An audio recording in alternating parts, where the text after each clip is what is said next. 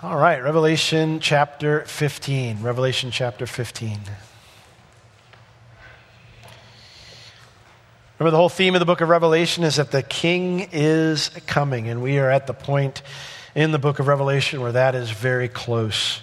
At this point in the Great Tribulation, everyone's choice has been made, and the Lord has separated all of remaining humanity into two groups those who will be saved and those who will now experience God's wrath.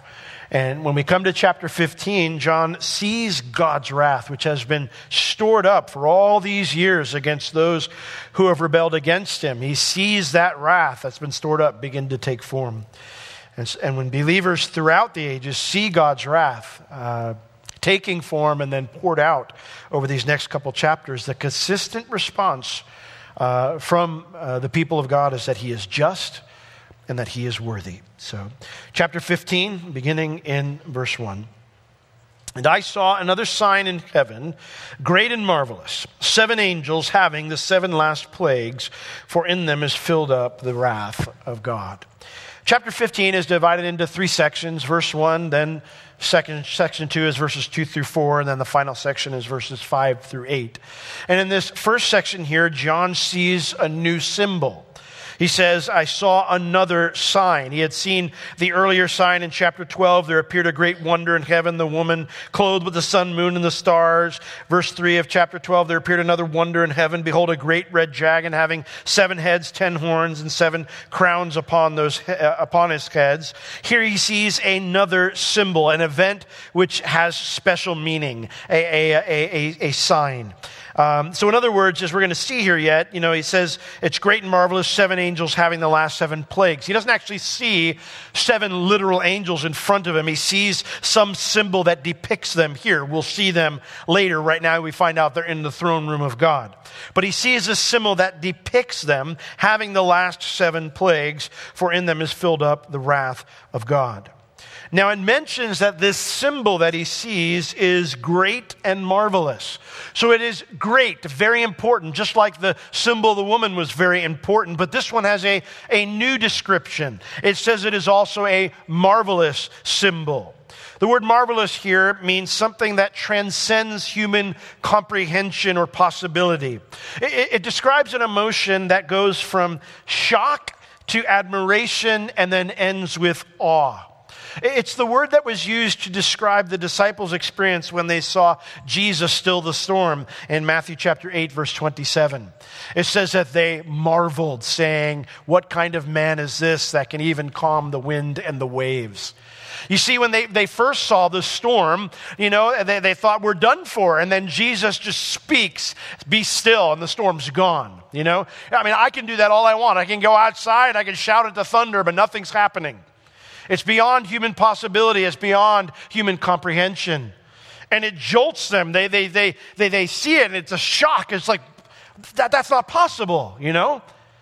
And then as you realize, well, no, it's just happened, so it is possible, then it fills them with admiration and ends with awe, where they marvel and say, What kind of man is this that he can calm the wind and the waves?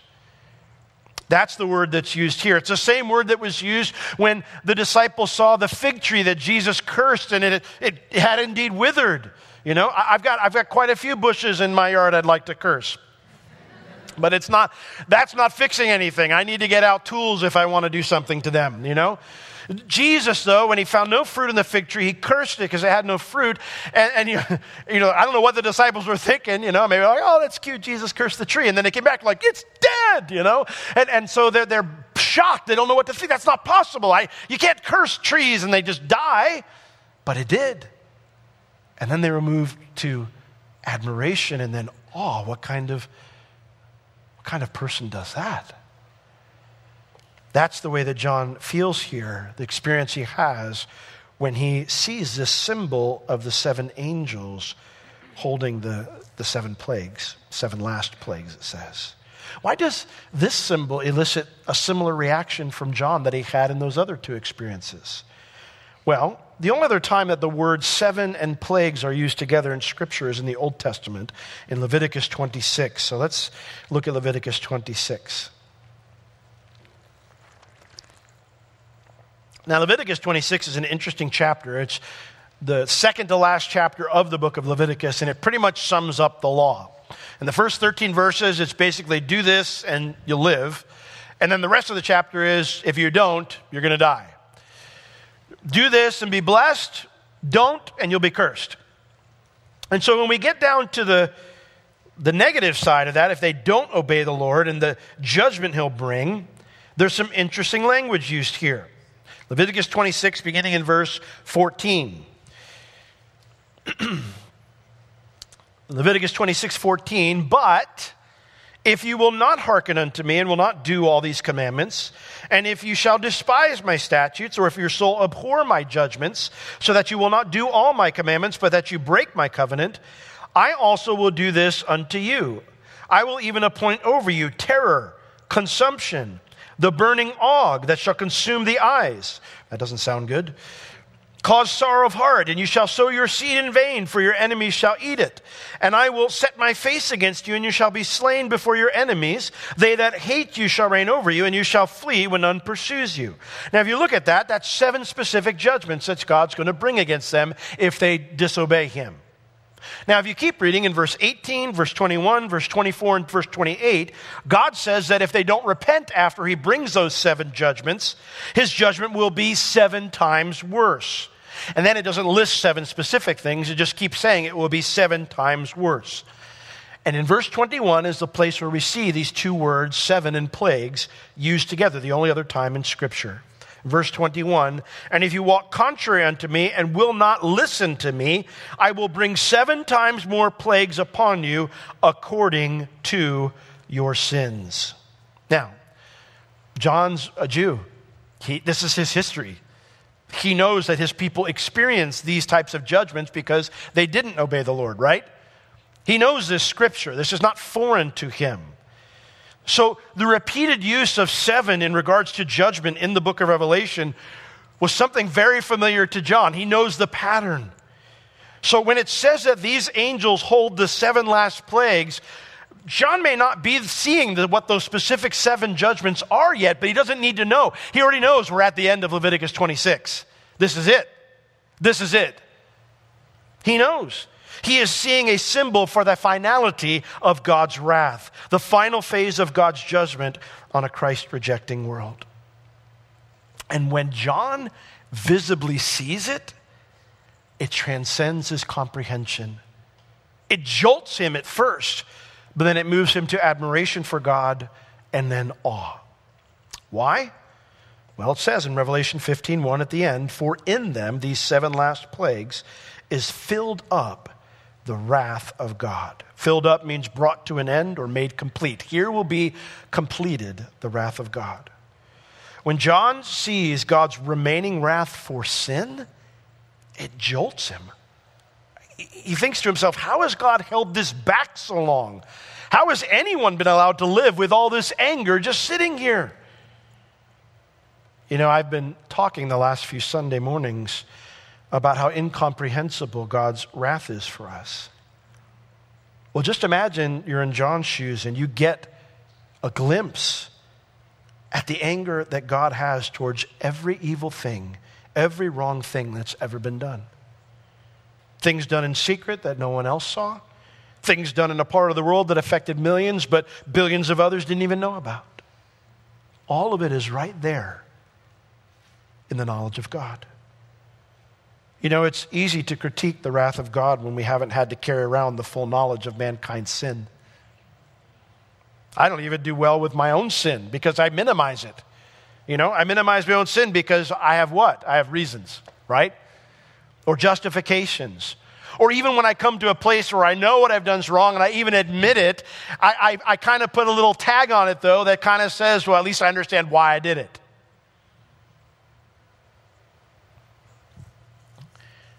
And maybe even sometimes it's just not even near as ugly as it is to me because I think to myself, well, lots of people have done the same thing or would have done the same thing I did. But God sees all of sin unbiased. He doesn't see it with any of those excuses or reasonings or, you know, lowering, lowering the bar. Frequently when I'm, I'm sharing the gospel with somebody and we'll be talking about sin and, and they'll finally come out, okay, so I, I see I'm a sinner, you know, but everybody sins. And that's kind of the phrase you hear very frequently, but everybody sins. Like it's just some casual phrase, like everybody breathes, you know? There's a big difference between everybody sins and everybody breathes. We don't paint it as ugly as it is. And so, because God sees all of sin unbiased, it breaks his heart for what it does to both the sinner and to those wronged by those sins. But it also makes him angry because none of those things should be happening.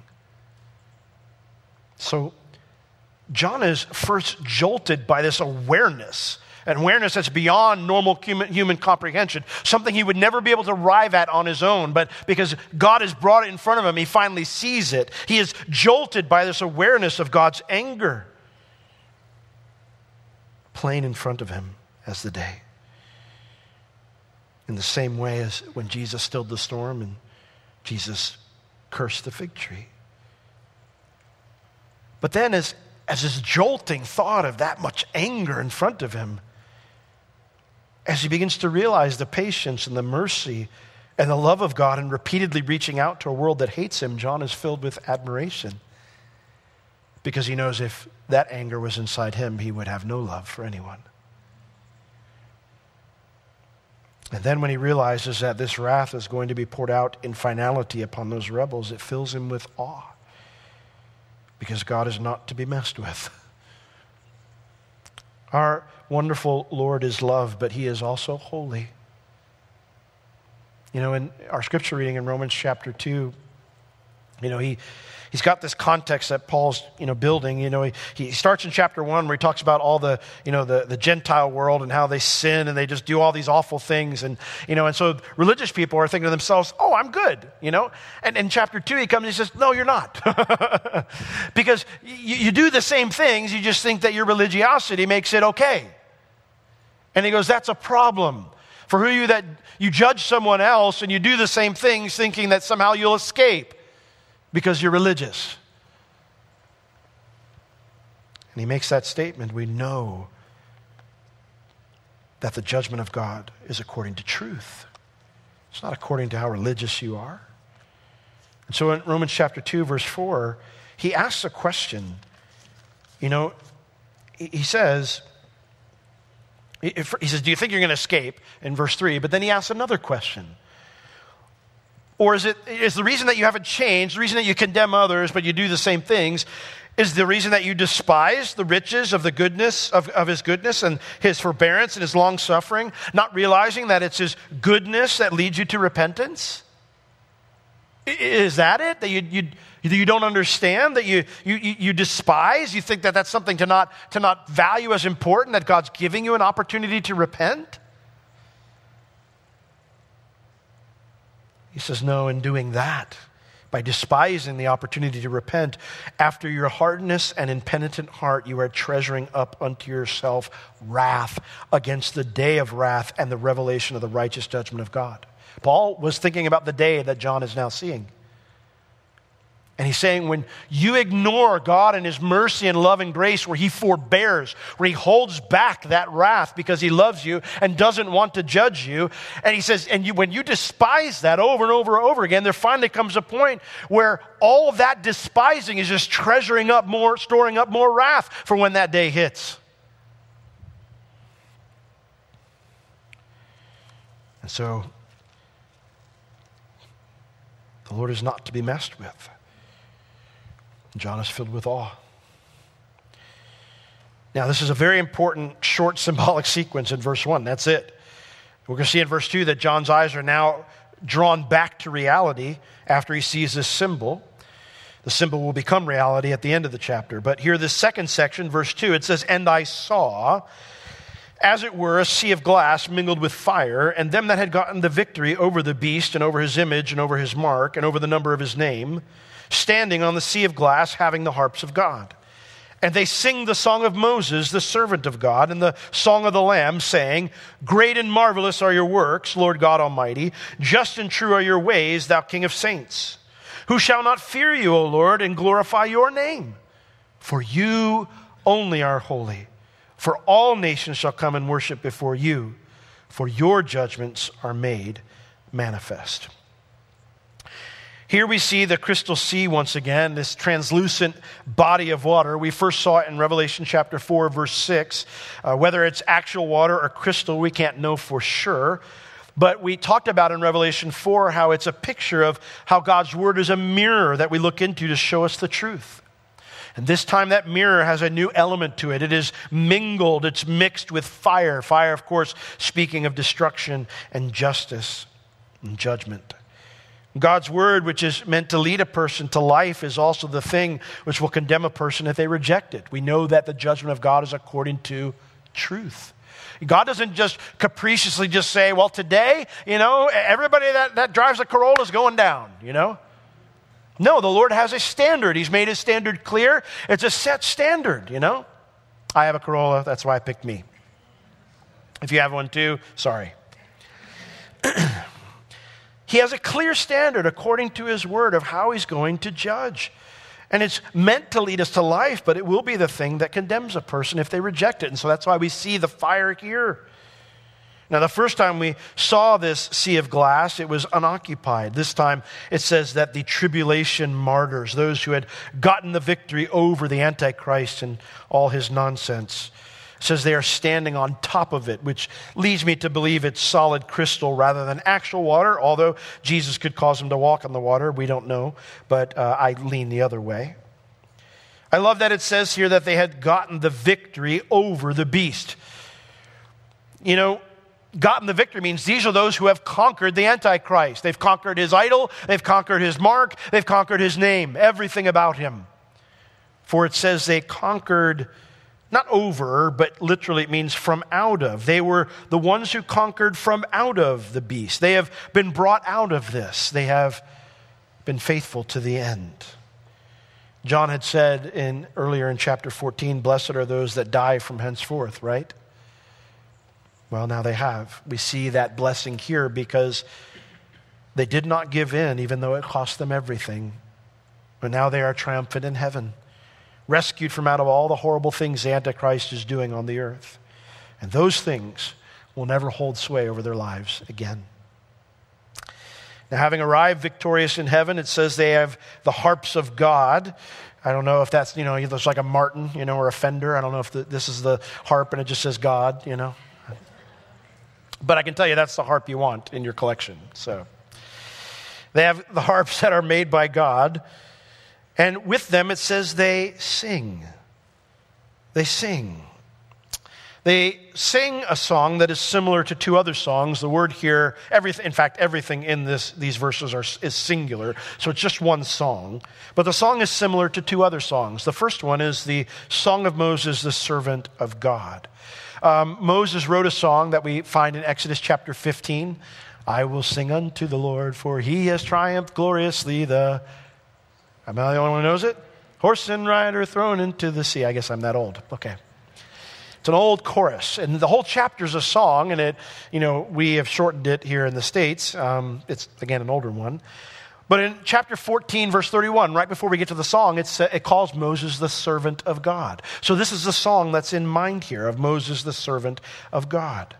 It's a song of deliverance, how God rescued Israel and destroyed Pharaoh's army through the Red Sea. The same Red Sea was their mode of rescue, was the, the judgment that God brought upon uh, Pharaoh and his army.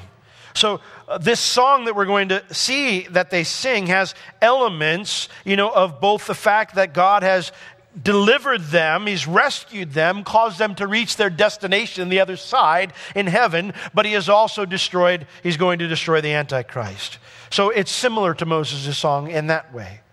But it's also similar, it says, to the song of the Lamb. The song of the Lamb is in Revelation chapter 5, uh, verses 9 and 10. And they sung a new song saying, referring to the Lamb, Thou art worthy to take the book and to open the seals thereof, for you were slain and have redeemed us to God by your blood out of every kindred and tongue and people and nation. And you have made us unto our God kings and priests, and we shall reign on the earth.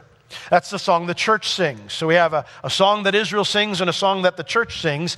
They're, the tribulation saints, their song is similar to a combination of those two songs. because they're not just Jewish believers, they're Gentile believers as well.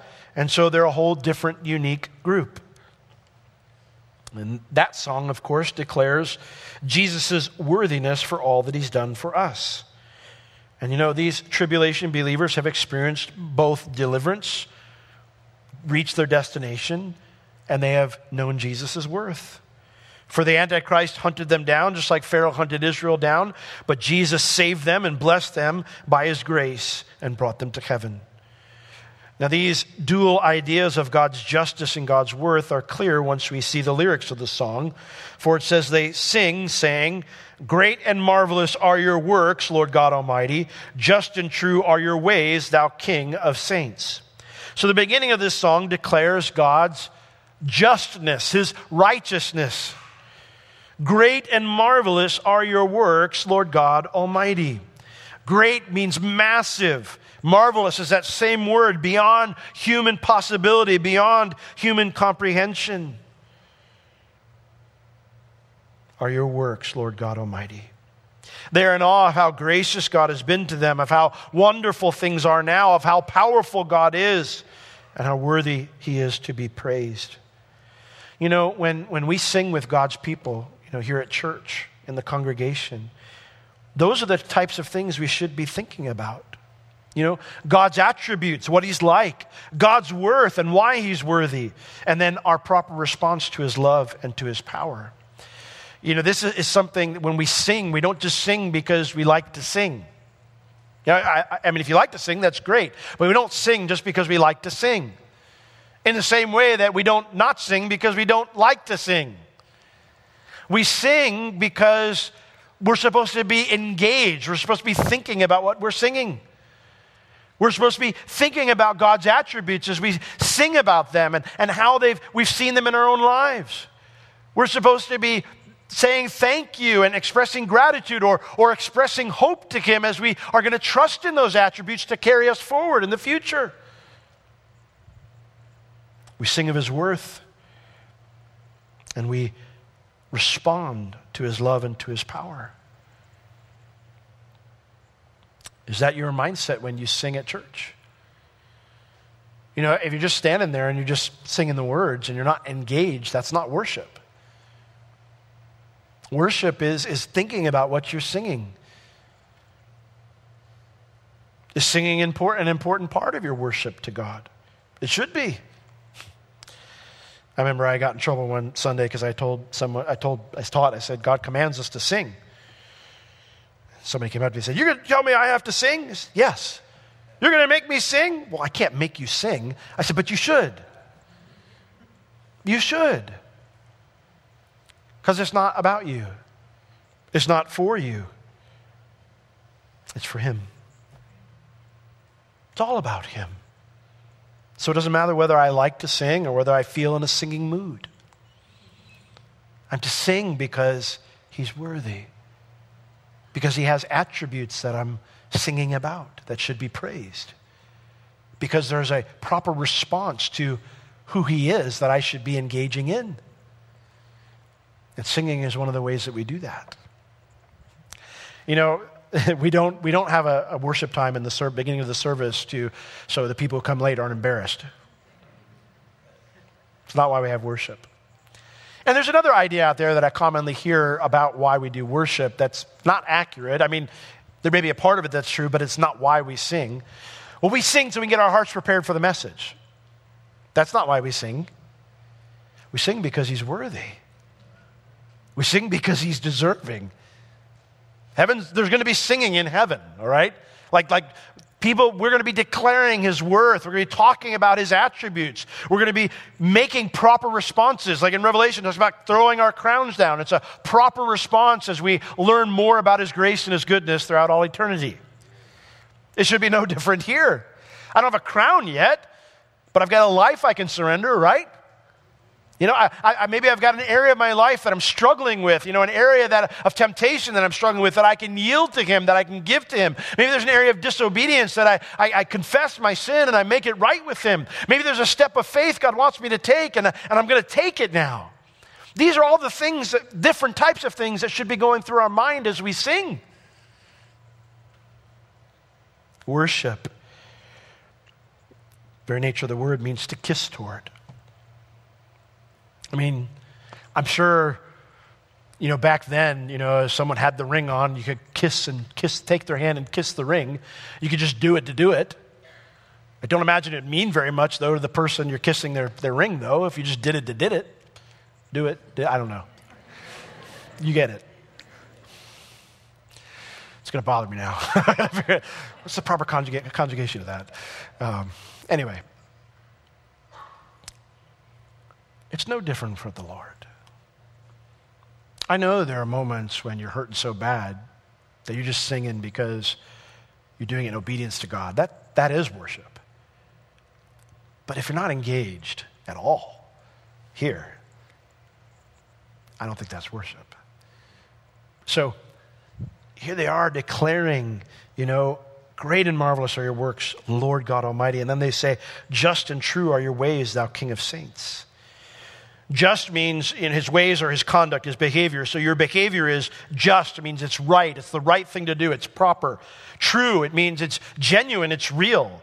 You know, they're saying, Lord, what you're about to do to these rebels and judging them, it's, it's, it's a proper course of action. It's the right course of action.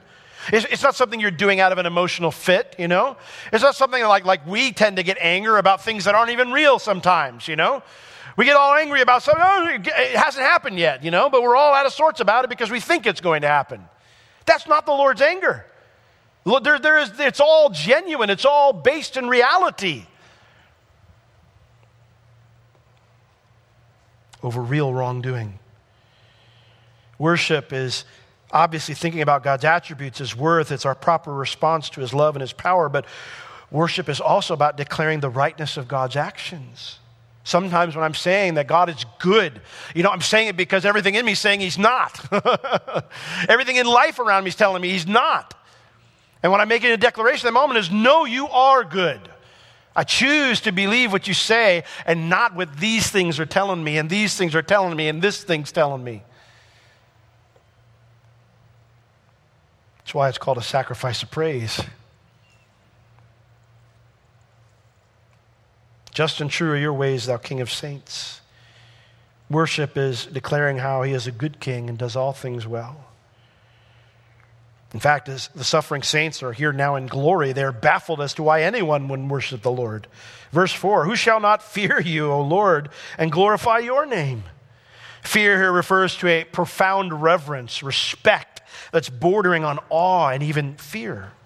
You know, we sing that song, Jesus, you make the darkness tremble. That's true. But he should make us tremble too. He's the Lord God Almighty. He's our King, the King of all saints. Who shall not fear you, O Lord, and glorify your name? The word glorify, it means to speak of something as unusually fine, something that's deserving of honor. You know, when you and I talk about the Lord, do our words convey that there's no one else quite as awesome as Him? Or is He just one of the many wonderful things that we talk about in life? They say here, for you only are holy. You know, we may experience many wonderful things in life, but the Lord is in a class of His own, isn't He? He's in a class of his own. So the idea of glorifying him is putting him in that class of his own. You know? I, I went to Bible college. And in Bible college, it's, it's, a, it's a big Christian bubble, you know? Like, you know, anything that's out of sorts in there, you know, it, it's like, uh, you know, uh, you ever seen uh, Monsters Inc. 2319? Everybody jumps on the guy, you know? That's Bible college, okay? You know, somebody just, you know, even smells like a bad attitude. It's like, ah, 2319, get him, you know. And, and, and you get this idea at times, you know, where it's like, you know, 24 7, if it's not Jesus, you're going to hell or you're in sin or something like that, you know? And, and, and, and you know, and of course, then, you, you know, you leave the Bible college campus, go to McDonald's, and you hear somebody curse and you leave the faith, you know? God, there's a world out there that doesn't love Jesus. Sometimes, I don't want to minimize, but sometimes when you read these articles of worship leaders and other pastors or big name people leaving the faith. And you're like, if you've never been to a McDonald's? Well, I don't understand suffering. I don't understand death. You think you're the only person who's ever wrestled with that? You think you're, you're the one who's finally figured out that, that, oh, well, God can't be, can't be real, can't be good, can't be just. You think no other saints throughout history have ever wrestled with that and come to a different conclusion than you?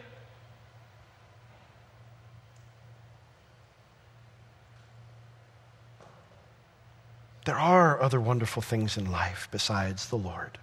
Not, nothing wrong with enjoying those. In Proverbs chapter 30, we have this interesting proverb by a man named Agur, Agur, something like that. Agur, the son of Jacob. And, and his, his proverb is interesting because he's got a bunch of lists. He'll say, These three things are this, but this fourth one as well. And, you know, whatever. He's got different topics he addresses it here. And he, he talks about some things in verses 18 and 19 that are, are wonderful in life. He says in, in, Proverbs 30, verse 18, There be three things which are too wonderful for me, yea, four which I know not. The way of an eagle in the air, the way of a serpent upon a rock, the way of a ship in the midst of the sea, the way of a man uh, with a maid. Uh, am I the only person who like reads this, you know, when I read it like in a pirate voice? There be three things which are too wonderful for me, yea, four which I know not. the way of an eagle in the air. Arg, I'm Pirate Agur, the, the proverb guy. Someone should do a VBS with that, but.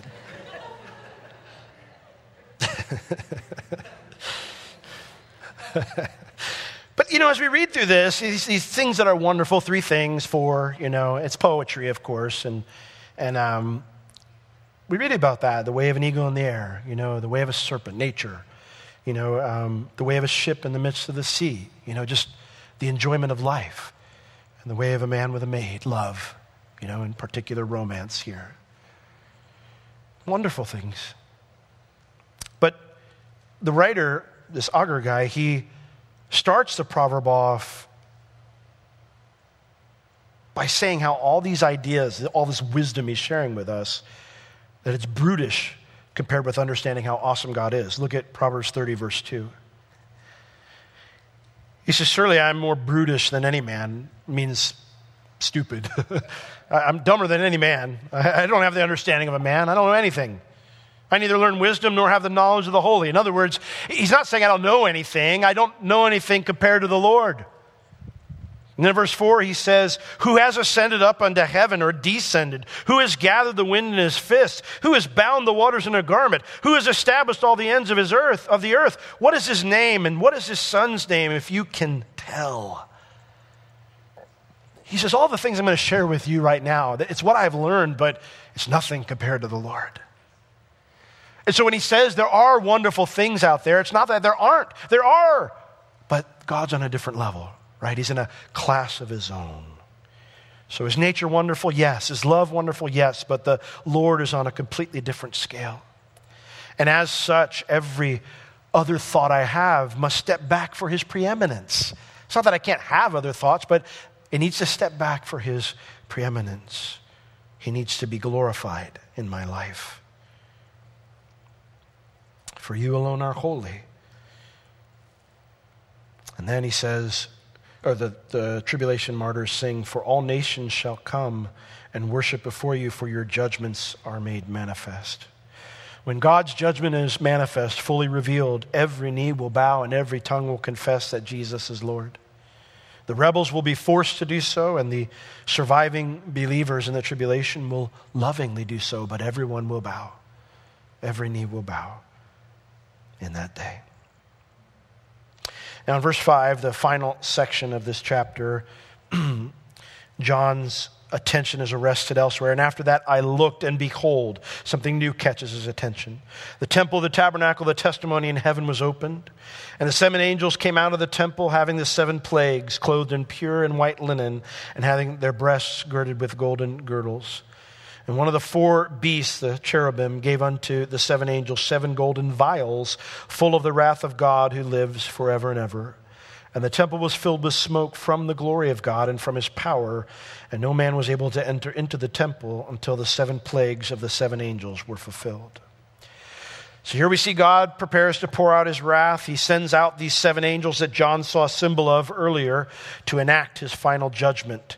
It says he looked and behold the temple of the tabernacle, the testimony in heaven. That's a long phrase. It just means the holy of holies in heaven, God's throne room. God's throne room in heaven was opened, and the seven angels, the ones that, the, that he saw the symbol of, now become reality. They come out of the God's throne room, and they carry the seven plagues, just like John saw in the symbol. And they are clothed in pure and white linen, and they have their breasts, it actually means their torso, their whole torso, girded with golden girdles, belts, or sashes. Um, I'm not sure why John feels it's important to point out their clothing. Uh, all I can say is that angels are commonly clothed like this, so maybe he just wants us to know how he knew they were angels. I like what David Guzik said. He said, Their clothing is a reminder that God's judgment is always completely pure and righteous. They are not like the modern anti hero or vigilante who sinks down to the level of the criminals they fight. Well, as they come out and they're carrying these seven plagues, the cherubim, one of them, gives them um, bowls filled with God's wrath to mix with these plagues. So they have the plagues, and now they're mixed with God's wrath. One of the four living creatures gave unto the seven angels seven golden vials. I think of a vial normally as like a skinny thing. This is a shallow, broad bowl normally used uh, for cooking, kind of like a cooking pot. Um, and the last time we saw these golden bowls was in Revelation 5 8. They were filled with the prayers of the saints. And we know, of course, the prayer that is in reference there was, Thy kingdom come, Thy will be done on earth as it is in heaven. That's our prayer, right? And here we see that God is answering it.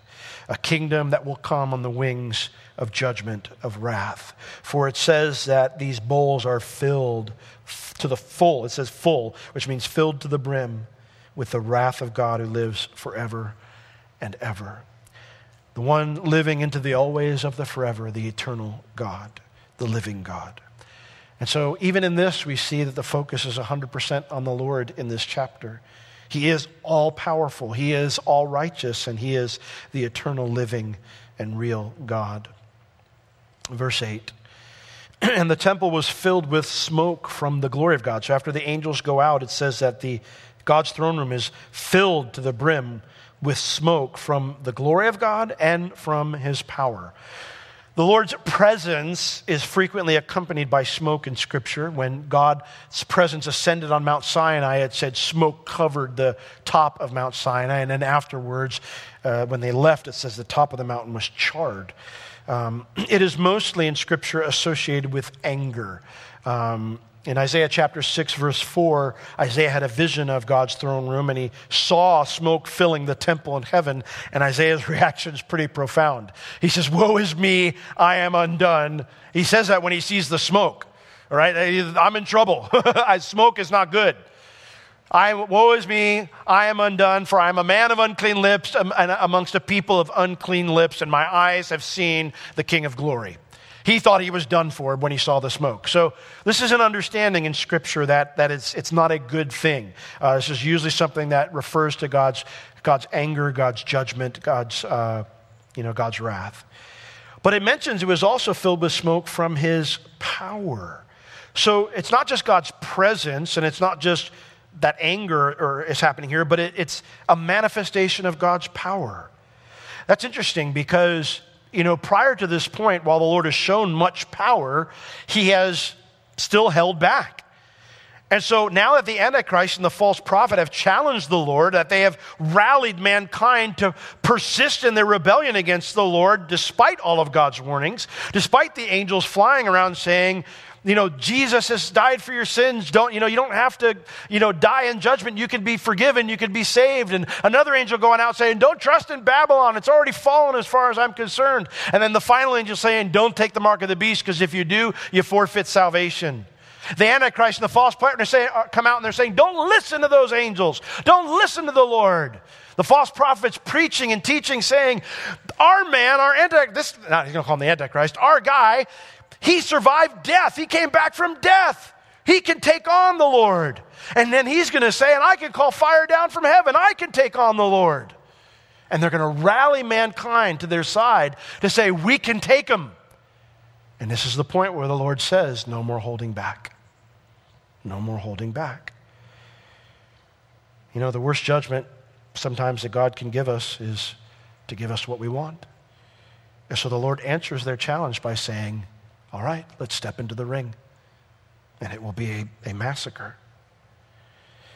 Now, one final thing occurs here at the end of verse 8 that's very important before we close.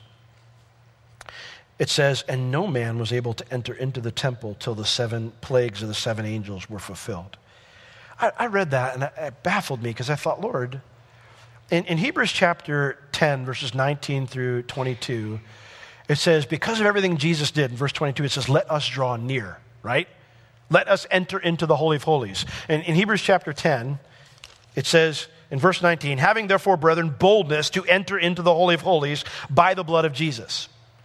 We have now this freedom, this access, this right to approach God in Christ, right? When, when Jesus died on the cross, the thing that prevented us from coming to the Lord was that veil, right? Between us and the Holy of Holies.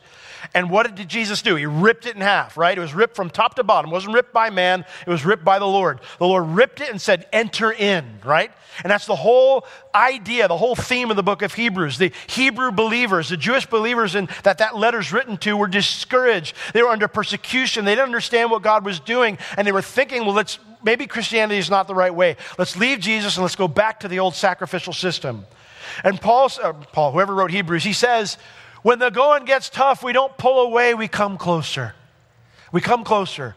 And so he urges them, tells them how Jesus is better, how the covenant we have is better. And so, in light of that, he, he hits his, his point home in chapter 10. He says, Let us draw near. Let's come into the Holy of Holies because the way is open. So, we're invited into this place. Why all of a sudden, now that we're in heaven, the door's barred? For three, three and a half years. It's kind of baffling. We aren't the ones in danger of judgment. What, what, do we have to fear to go in there? Well, there are two reasons why the, the door is shut and we are barred from that specific place. Jesus is with us, he'll always be by our side, but the Father's in there doing this alone. Why? Two reasons. In Hebrews 4:16 it tells us one of the reasons we draw near. It says let us come boldly before his throne of grace that we might find mercy and grace to help in our time of need, right? We come before him in prayer. We come before him with our needs. We come before him to bring other people's needs, right? To intercede. Well, not only are we invited to come to the Lord in prayer, but even the wicked are invited to come to the Lord and repent and call on him. And Isaiah 55, verses 6 and 7, Isaiah, he says, Seek the Lord while he may be found. Call you upon him while he is near. Let the wicked forsake his way, and the unrighteous man his thoughts, and let him return to the Lord, and he will have mercy upon him, and to our God, for he will abundantly pardon. So in Isaiah 55, verses 6 and 7, not only are we invited to come to the Lord, but the wicked are invited to come to the Lord. The lost are invited to come to the Lord. So what does it mean if the door's shut? It means that's at an end now. That's at an end now. God will hear no more intercession from the wicked or for the wicked. They have made their choice. The second reason the door is closed is because God does not need our input or our assistance in judgment. In James chapter 4, and you can turn there, I'm going to close with the book of James. James chapter 4, verse 12. It says, There is one lawgiver who is able to serve, save and to destroy. Who are you that judges another? God does not need our input as it regards judgment. He is the one lawgiver, and He is the one who is able to save or to destroy. Judgment is God's work, not ours. And so while the tribulation martyrs worship God for His righteous justice, well, we will see these bowls in Revelation 16, and it mentions the 24 elders that they're going to cry out, You are right to do this, God. That'll be us. While we will also say that this is right, God alone does the work. He does not need our input or our assistance. And that's a sobering reminder to us because the words of James 4:12 have a context to them. And it starts in verse 10. James 4, verse 10 says, Humble yourselves in the sight of the Lord, and he shall lift you up. Do not speak evil one of another, brethren. He that speaks evil of his brother and judges his brother speaks evil of the law and judges the law. And if you are a judge of the, if you judge the law, you are not a doer of the law, but a judge. And that's not our role. There is one lawgiver who is able to save and to destroy. And that's the Lord. So who are you that judges another? Now we hear this phrase all the time. Don't judge me, bro, you know? Most of the time it's used incorrectly. There are two words in the New Testament for judging. One refers to what the jury does, they decide innocence or guilt, right or wrong. The other one is the role of the actual judge, the one who passes sentence.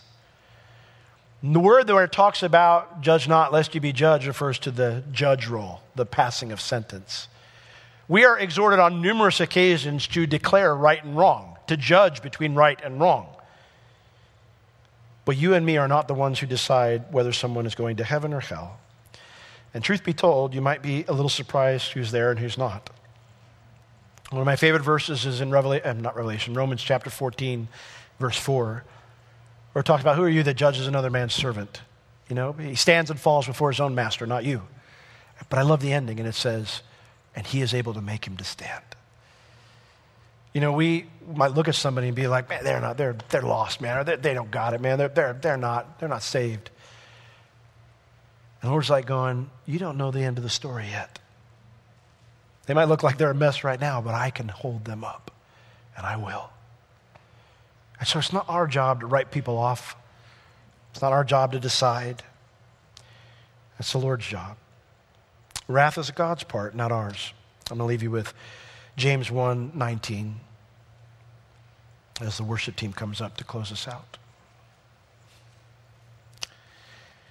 James 1 19 and 20. Wherefore, my beloved brethren, you who are wonderfully, amazingly, marvelously loved by God, let every man be swift to hear, slow to speak, and slow to wrath. Why? For the wrath of man does not produce the righteousness of God. All that praise or saying, God, you're just, God, you're doing the right thing. Our wrath is, doesn't produce that. It produces something that people are going to go, that's the wrong thing. That's the wrong thing. And so our job is to be slow to speak, slow to wrath, and quick to listen. Amen? Let's all stand.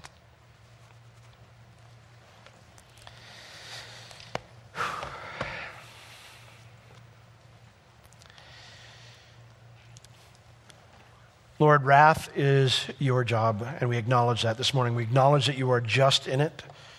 We acknowledge, Lord, that someday we're going to sing, we're going to declare, Lord, that everything you do is just and right. But Lord, we don't do that. We make a mess of things when we get angry and frustrated. Lord, we're so often like Peter, who, ready to start the revolution, ready to deal with the evildoers, we end up chopping off the ear of a brother. Someone whose story is not over yet. So, Lord, help us to remember that you told your servant Peter, that's your father's job. So, our job, Lord, help us to be obedient, to be slow to speak, slow to wrath, quick to listen. Lord, to boldly and lovingly, with kindness, declare right and wrong, but remember that wrath is your part. And that, Lord, in your patience and in your kindness, in your goodness and mercy, desiring to bring us to repentance, Lord, you wait. And therefore, so should we. So, Lord, give us that same compassion, Lord, for those around us who are doing evil the same love and passion, Lord, to reach out to them with the gospel. Fill us with boldness, fill us with your spirit, we pray in Jesus' name. Amen.